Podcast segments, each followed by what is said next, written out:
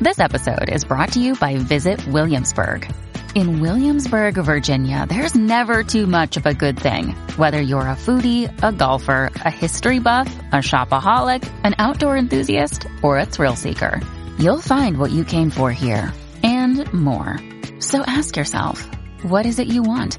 Discover Williamsburg and plan your trip at visitwilliamsburg.com. I understand on the line with us, we're, we're all together now, is uh, uh, Commissioner Nigro that was there that day. Commissioner? Former FDNY. Hello, John. Nice to be with you. Well, we got your old boss here. We have uh, uh, Rudy uh, Washington. We got uh, Rudy Giuliani. We got Governor Pataki on. We have Governor Paterson in the office and uh, Judge Weinberg. And uh, uh, t- tell us your, your memories of that day. Well, certainly, uh, we we heard from Brooklyn, where our headquarters is in Metrotech. We have heard and felt the initial hit at the North Tower, and uh, Pete Ganci and I, we raced over the Brooklyn Bridge, and we were on the scene uh, well before the second plane struck. So um, that day, I told Pete on the way there, this will be the worst day of our lives, and little did I know, you know, it was certainly certainly was, and Pete lost his life, as did uh, 343 of our members and so many police officers from NYPD and Port Authority, uh, all trying to do the same thing, all trying to help those poor people uh, trapped in those towers by that terrorist attack. Who did anybody? Uh, did anybody, uh, Governor Pataki or Mayor uh, Giuliani, did anybody realize those towers had a chance of coming down? I Uh, never well- thought in my wildest dream that they would come down. It was just Yeah. horrifying to watch and see first one, then the other. I'll check check this with with the chief, but I I sort of had a conception that if it came down, it, it would come down the way other buildings come down. In other words, in stages. Uh, Yeah. We fact, were I, concerned I, I actually I actually thought, but I can't remember it. Put my words. I can't remember the words exactly, but I thought Pete said something to me, sort of suggesting that he said something. He said to me, "We're going to, Mayor, we're going to be here a long time."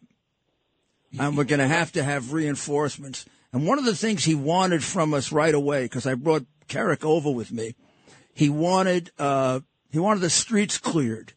He said these people are blocking things, and we're going to have to move people in and out quite a bit. I'm going to have to take some of these guys out right away, and we're going to be here a long, long time. You know, Mayor, I've always wondered about that. It didn't come down the way a building normally would in a fire. It came down almost as if uh, it had exploded from, from the inside of it. Yeah, the way construction. The way you do Wait, wait, de- wait, de- wait. construction Don't start with the conspiracy theory on today, because th- there's conspiracy theory out there that there was uh, there was a bomb set within the building and it made it come straight down. No, but you know, once a plane of that size hits a building with the kind of fuel in it, it's a bomb itself. So it could do the same damage. Yes. You know, what a the lot medical, of the medical oh. examiner Hirsch ex- gave me one of the best explanations of it that afternoon because I went to see him to ask him how many body bags I needed and what kind of a morgue were we going to have to put up and did we have to expand it.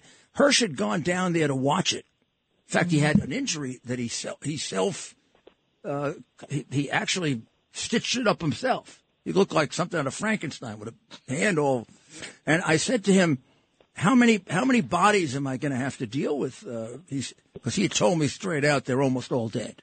He said you don't have to tell them right away, but they're almost all dead. Now somebody But was telling me he today. told me, John, he Yeah. told me they evaporated. My He said you're going to be looking for, and he he said that's how the building imploded. The building evaporated in the middle.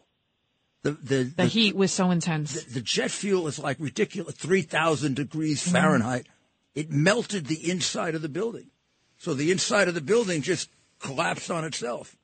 That, that, at least that's what he told me. And if you remember, Mayor, you, you and the governor, uh, the press was pressing you guys for a number, an estimated number. And, Yeah. and you said privately to a couple of us, I can't put a number out there. I don't think New York could bear to hear the number. ten to twenty thousand. We didn't know. We had no idea, and and, and they were trying to they were trying to make the mayor give them an estimate, and and, and privately, Rudy said, you know, I don't want to put a number out there. You and know, had the attack occurred later, there probably would have been three to four times the death toll because people were still coming into work when it started. I know, Governor, that's a very, very uh, interesting point. It's almost as if they don't understand New York.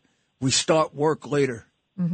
That would have been the exactly right time to hit Houston or nine o'clock in the morning. Yeah. We're not full until about ten. Yeah. Now, the, It's the question somebody uh, was talking about it before. Was it you, Governor Paterson, or Tony Carbonetti? Was uh, uh, that uh, that the fire was burning for at least four or five months within within the uh, The rubble. uh, the rubble. I mean, down below? Yes, Sure. Uh, uh, four or five months, uh, certainly three. With all that with all that rain and everything. Well, it was way below ground. It was like um, three, four, five stories below ground. Seven And we- stories underground. Seven, that's Seven right. stories. And we didn't I have much rain, John. Wow. You know, it's interesting. I remember.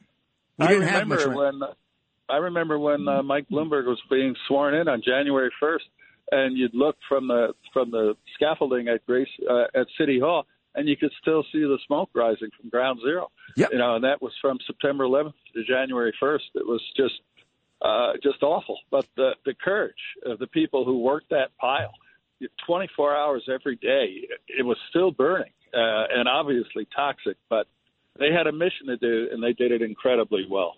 I want to ask FDNY Commissioner Nigro and of course um, America's Mayor Rudy Giuliani and Governor Pataki and as well as you Rudy Washington. What I noticed, I was a a young I was a young production assistant working for CBS News, so I watched all the news coverage. We had to go down to the site, but what struck me is you guys had no time to mourn.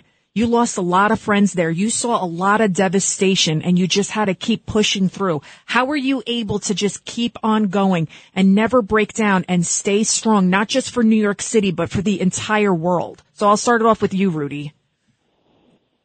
Rudy, um, uh, forgetting it, forgetting it. Uh, uh, just say, I'll, I'll remember. I remember the first one that really hit me. It was the first one that I was notified of. Tom Von Essen walked in and said, uh, "Father Judge, body has been recovered, and they're carrying him to St. Peter's Church." I actually had, within seconds before that, th- been thinking, I want to get him to help me. Uh, he was the fire department chaplain. He was legendary.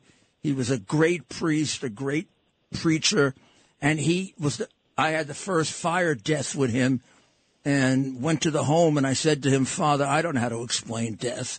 Tell me how to do it." And he did. And uh, he was sort of a spiritual advisor too, since every once in a while I commit a few sins. I can't announce what those are now, but and he used to help me. So he tells me that Father Judge is dead. He's the guy I would have leaned on. He's the guy that I would have privately told how frightened I was, how scared I was, how confused I was, or I wasn't sure whether I made the right decision. I'm not sure I would have said it to anybody else but him. And all of a sudden, he's taken away from me. And I tell you, it, it was a feeling in my stomach was, holy, you know what? I'm all by myself. Uh, that- that you just took the guy away that I need the most. and Commissioner Nigro, you lost so many of your men. Well, I think uh, I And think women. we're still mourning. You know, we mourned along as Uh. we worked, and there was no uh, there was no break for the members. Uh, members went to funerals. When the funeral was over, they came back down to the site, and they did what they had to do until the end of May, uh, 2002. We were there 24 hours a day, seven days a week, um, with members of the police department and others, and we tried to do the best we could to recover everyone that we could and give some semblance of closure to as many families as possible. But I think the members of the department uh, are still mourning 21 years later. And Rudy Washington? Uh, I remember that day. I, I, I said to myself, I got to compart, compartmentalize all of this because if I feel it, I won't be able to function. And um, what happened afterwards, uh, and as as the mayor knows, um, you know, I in my eight years, I had threats on my life. I you know had police protection off and on, and and um, I never at one time thought of quitting. And I remember praying um, when we started doing the funerals because the mayor couldn't be at every single funeral. Uh, and I remember praying, saying, you know, I want to quit. Mm. And a voice, voice said, if not you, who? Wow. Wow. Wow. Yeah, 21 years later, and it still hurts. Yeah. I'm uh. Commissioner, how about you? No, I'll, I'll get back to that. You know, um, we we attended more funerals than we ever imagined, and um, uh, people in the city were there for us, and they're still there. They're still there for us, and, and Sunday will be, uh, as it is been every year, a solemn day for the members of the department, for the members of the police department, port authority, and for the city as, as a whole. So I'll, I'll be down once again for the reading of the names, and, and you hear each and every name, and uh, whether it's a member of our department, a member of the police department, or a poor civilian victim, um, every name brings sadness. I understood. It's very, it's very, Very emotional. it's very hard to go back to that day because you don't know where you're going back to. I can go back to that day and I can have some of the most joyous thoughts of bravery and courage and the firefighters getting up on the top of that uh, bunch of junk and putting up the flag like Iwo Jima.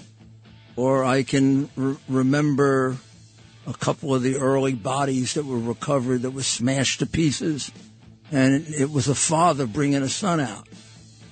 And you don't even know how to deal with that. And I think Rudy is right. Yeah, yeah, I, I kept saying to myself, I can't think about it now. We we got to take a break, but we'll be back. Uh, we're taking a break. We're going to talk to Lou Dobbs, have him tell us how the markets are like, and we're going to come back uh, with our entire group. And Nigel Farage from Great Britain might be calling in to let us know what the heck is going on in, in England.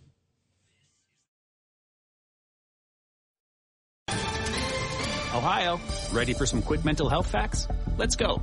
Nearly 2 million Ohioans live with a mental health condition. In the U.S., more than 50% of people will be diagnosed with a mental illness in their lifetime. Depression is a leading cause of disability worldwide. So why are some of us still stigmatizing people living with a mental health condition when we know all of this? Let's listen to the facts and beat the stigma. Ohio, challenge what you know about mental health at beatthestigma.org.